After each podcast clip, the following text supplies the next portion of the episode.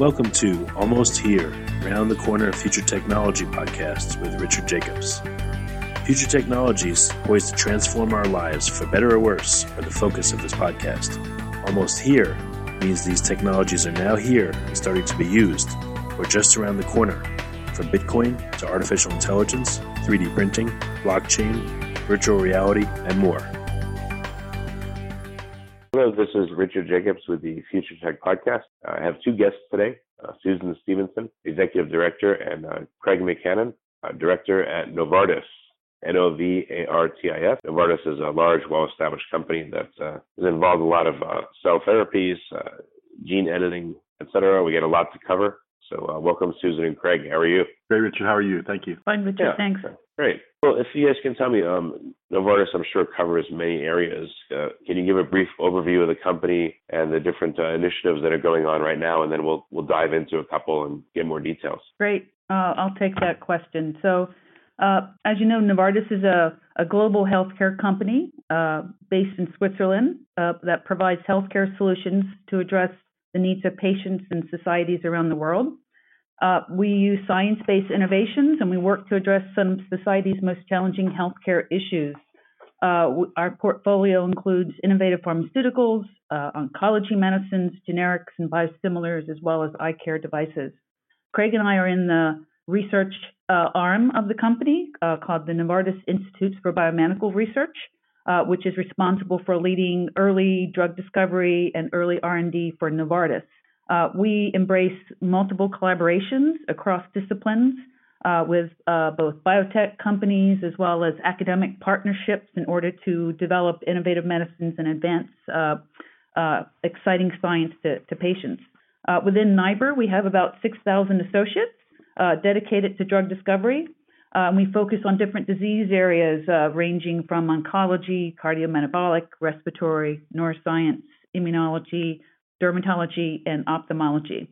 Now, that finally gets us down to the area that Craig and I have been working in for many years, and that is the development of cell and gene therapies.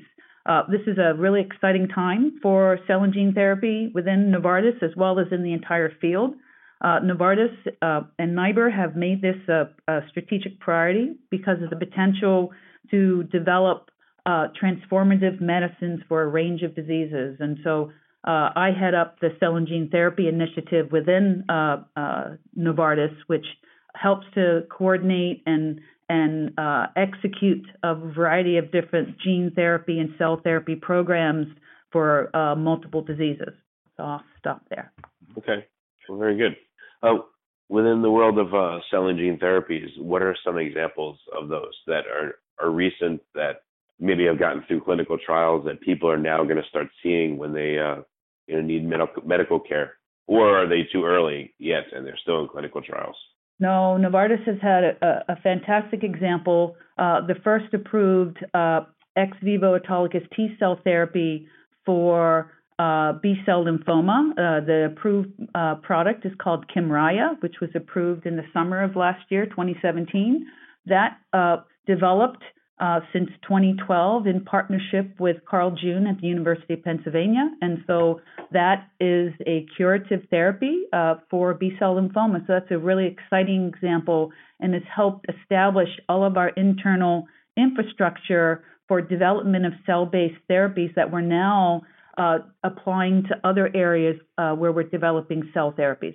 So, okay, you used the, uh, just to clarify for listeners, you said autologous, meaning the person's own cells ex vivo, so I guess they're cultured outside the body, mm-hmm. um, and it's a T, T cell therapy. So, can you talk a little bit about the mechanics of what happens in that therapy? You'll culture someone's cells, uh, you'll make more of them outside the body. How will you mm-hmm. alter them, and then how will you reintroduce them, and what will that do to combat the lymphoma? Mm-hmm.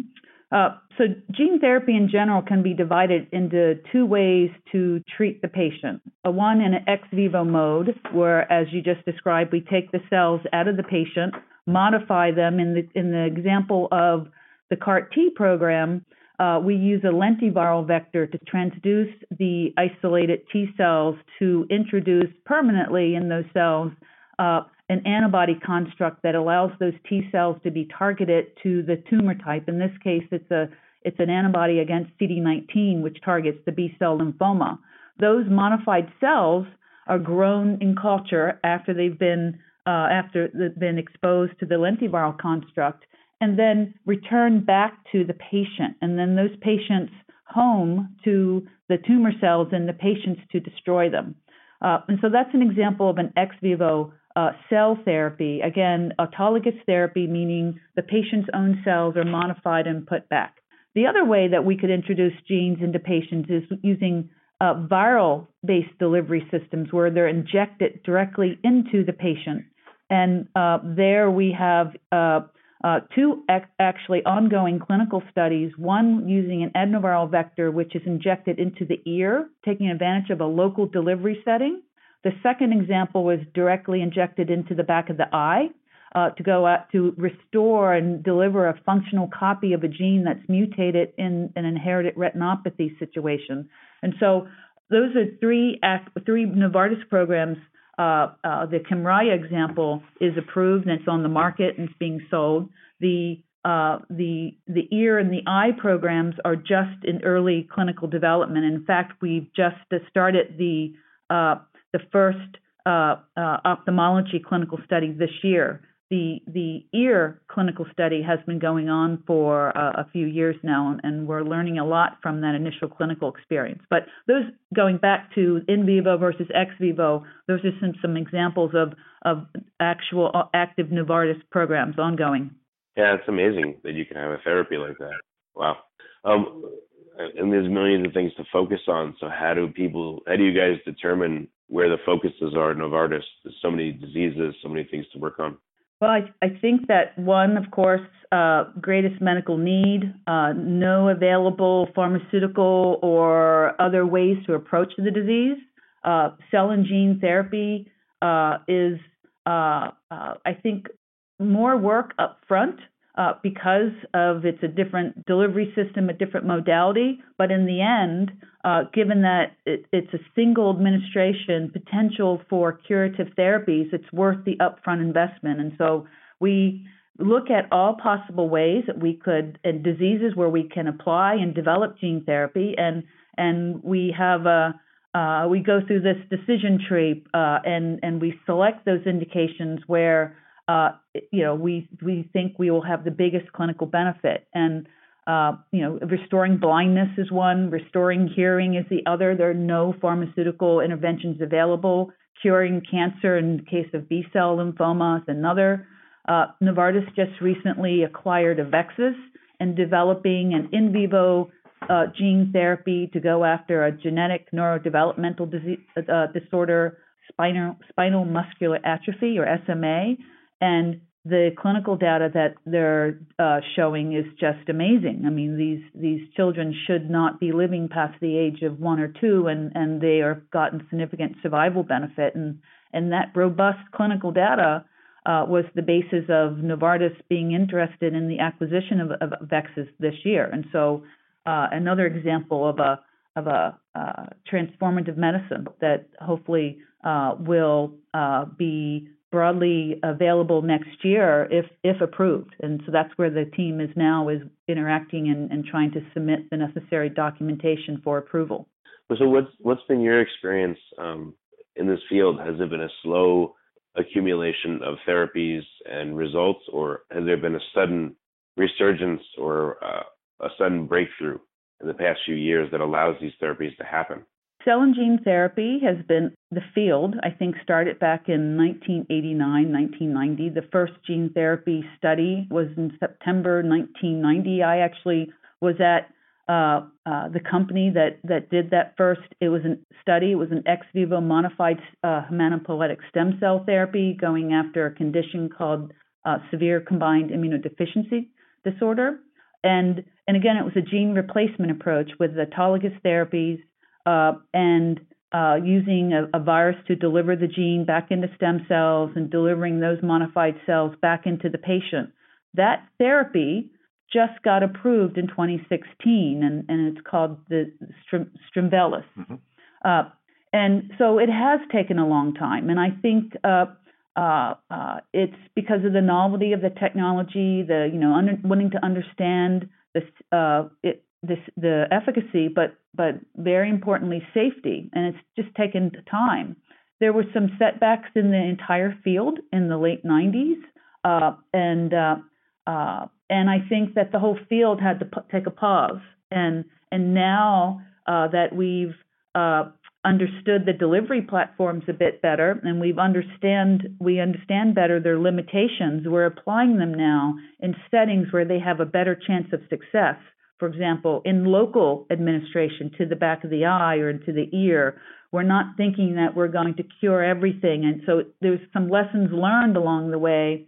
And I think now, uh, with three new approvals last year in the field with Kymriah and Yescarta and Luxturna, now you're going to be seeing more of these gene therapy medicines uh, uh, coming forward and being approved. And it's just a really exciting time now. It has taken a has taken a while to get here, uh, but but now I think we're applying and trying to develop gene therapy in, in more appropriate ways.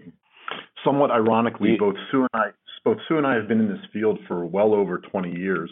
Mm-hmm. Sue worked previously at um, a company, a Novartis company called GTI, Genetic Therapy Incorporated, down in Maryland. Mm-hmm. Um, in the mid 90s and late 90s, I was at the University of Pennsylvania, uh, affiliated with the Institute for Human Gene Therapy, and then at a company called Onyx Pharmaceuticals, which was also developing um, adenoviral um, approaches for, um, for, for tumor therapeutics. And it was really, I think, some of the early setbacks which put the field on hold for probably around 10 or so years before it took um, a series of advances in technologies. I think there was a clearer um, and potentially more conservative regulatory path.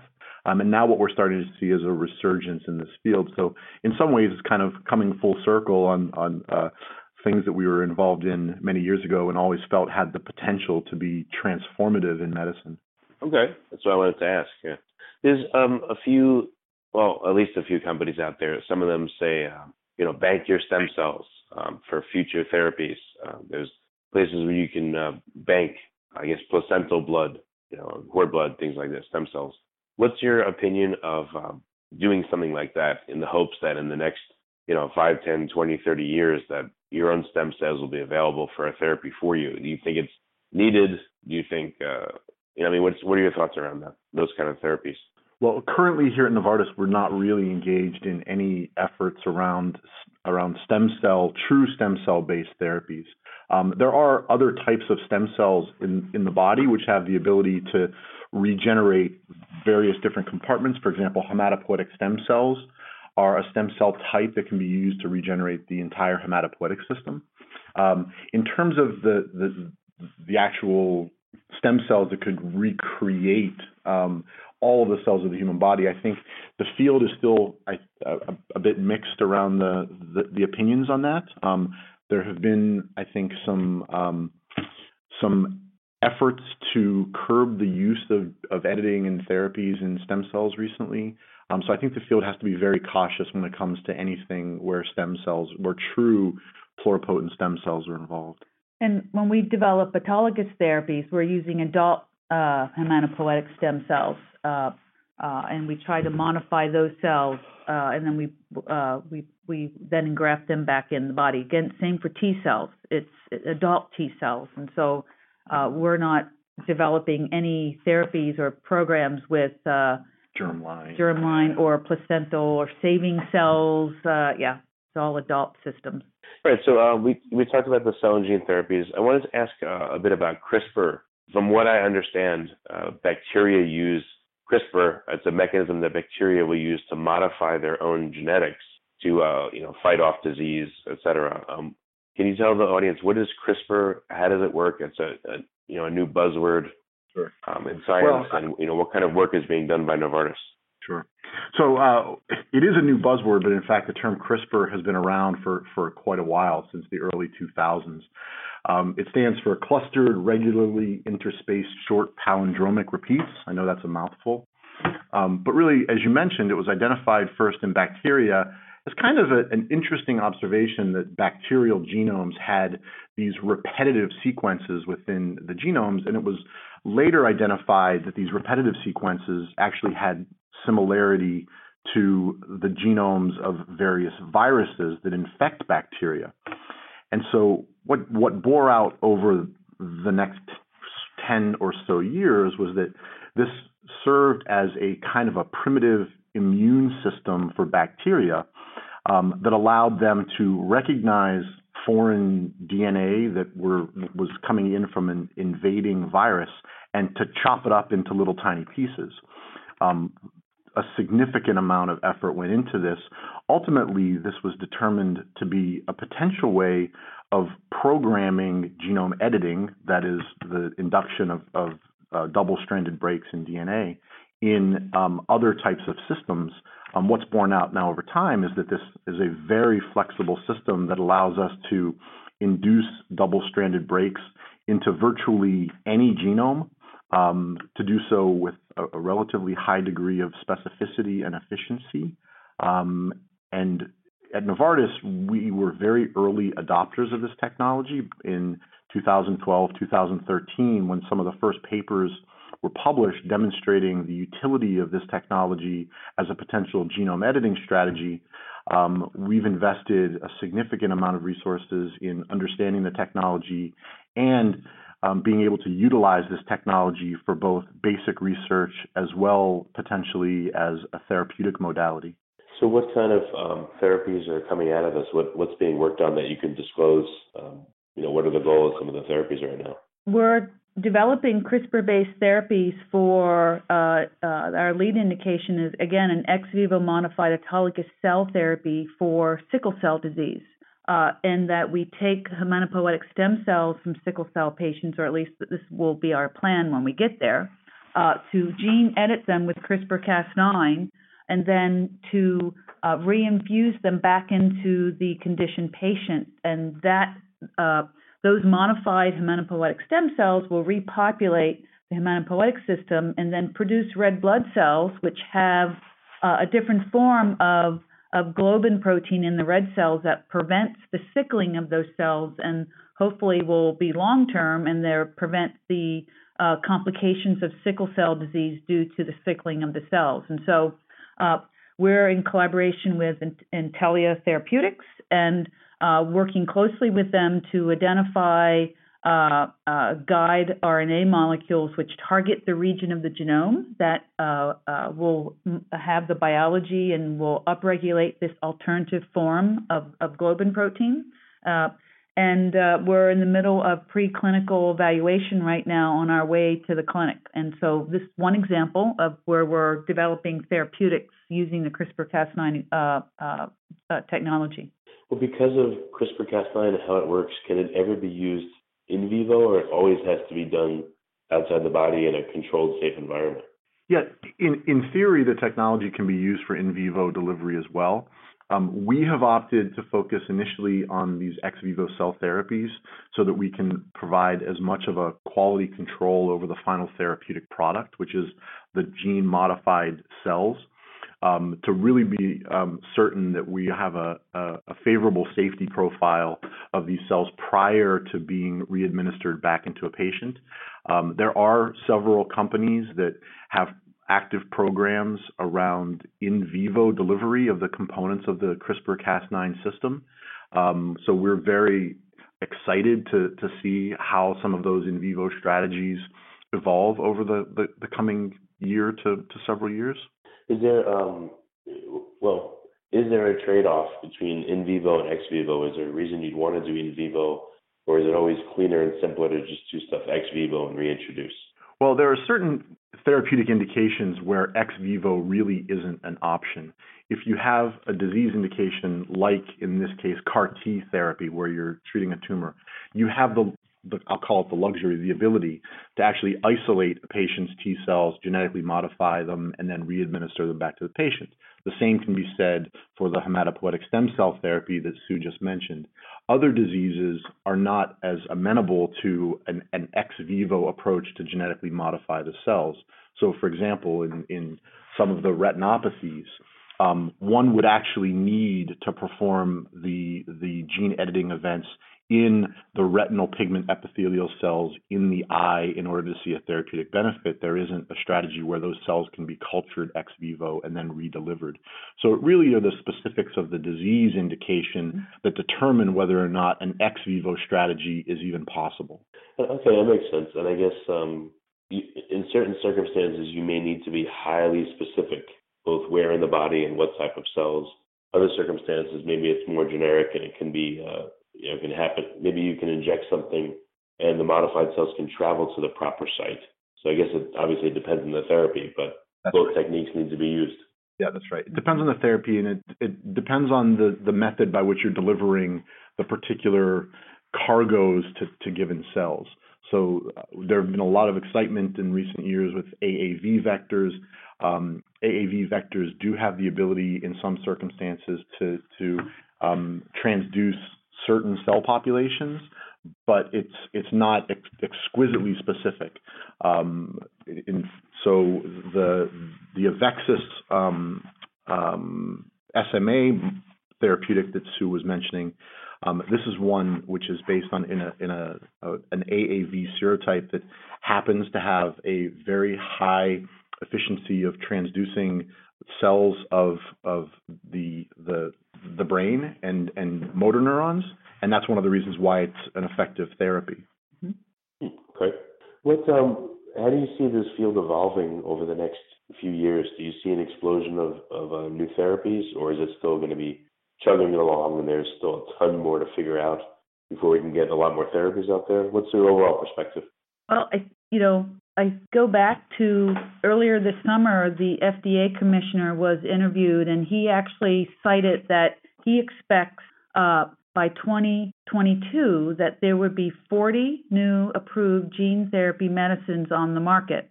He was citing an MIT study that looked at the ClinPharm pipeline from last year of all the programs that are in preclinical development and all the ones that are in the FDA under review as part of investigational new drug applications and put on a certain metric as to success rate and attrition of the total and how they progress through the different phases of clinical development.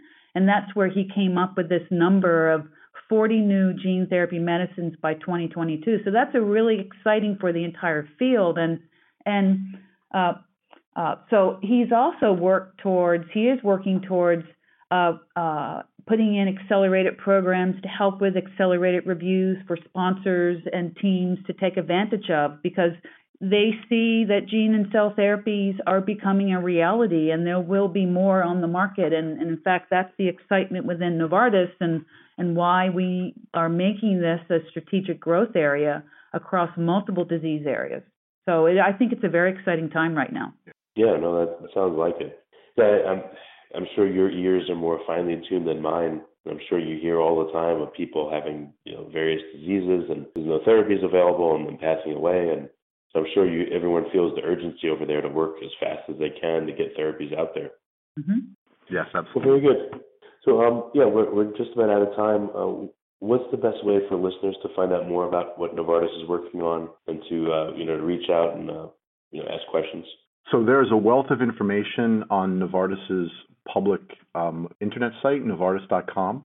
Um, we're also very active in social media especially Twitter. So I would encourage people to follow Novartis on, on Twitter. Um, we are very active in, in giving updates around some of the, the, the new areas that we're investigating. And our, our global head of research, Dr. James Bradner, um, formerly from the Dana Farber Cancer Institute, is a very active um, contributor to Twitter. And I would encourage people to follow uh, Jay Bradner's Twitter feed. That's great. Well, Susan and Craig, thank you so much for taking the time. I really appreciate it. Thank you very much. Yeah, thank you. You have been listening to Almost Here, Around the Corner Future Technology podcast with Richard Jacobs. Subscribe to this podcast, post a review to discover more future technologies that are poised to transform our lives for better or worse, such as Bitcoin, artificial intelligence, 3D printing, blockchain, virtual reality, and more.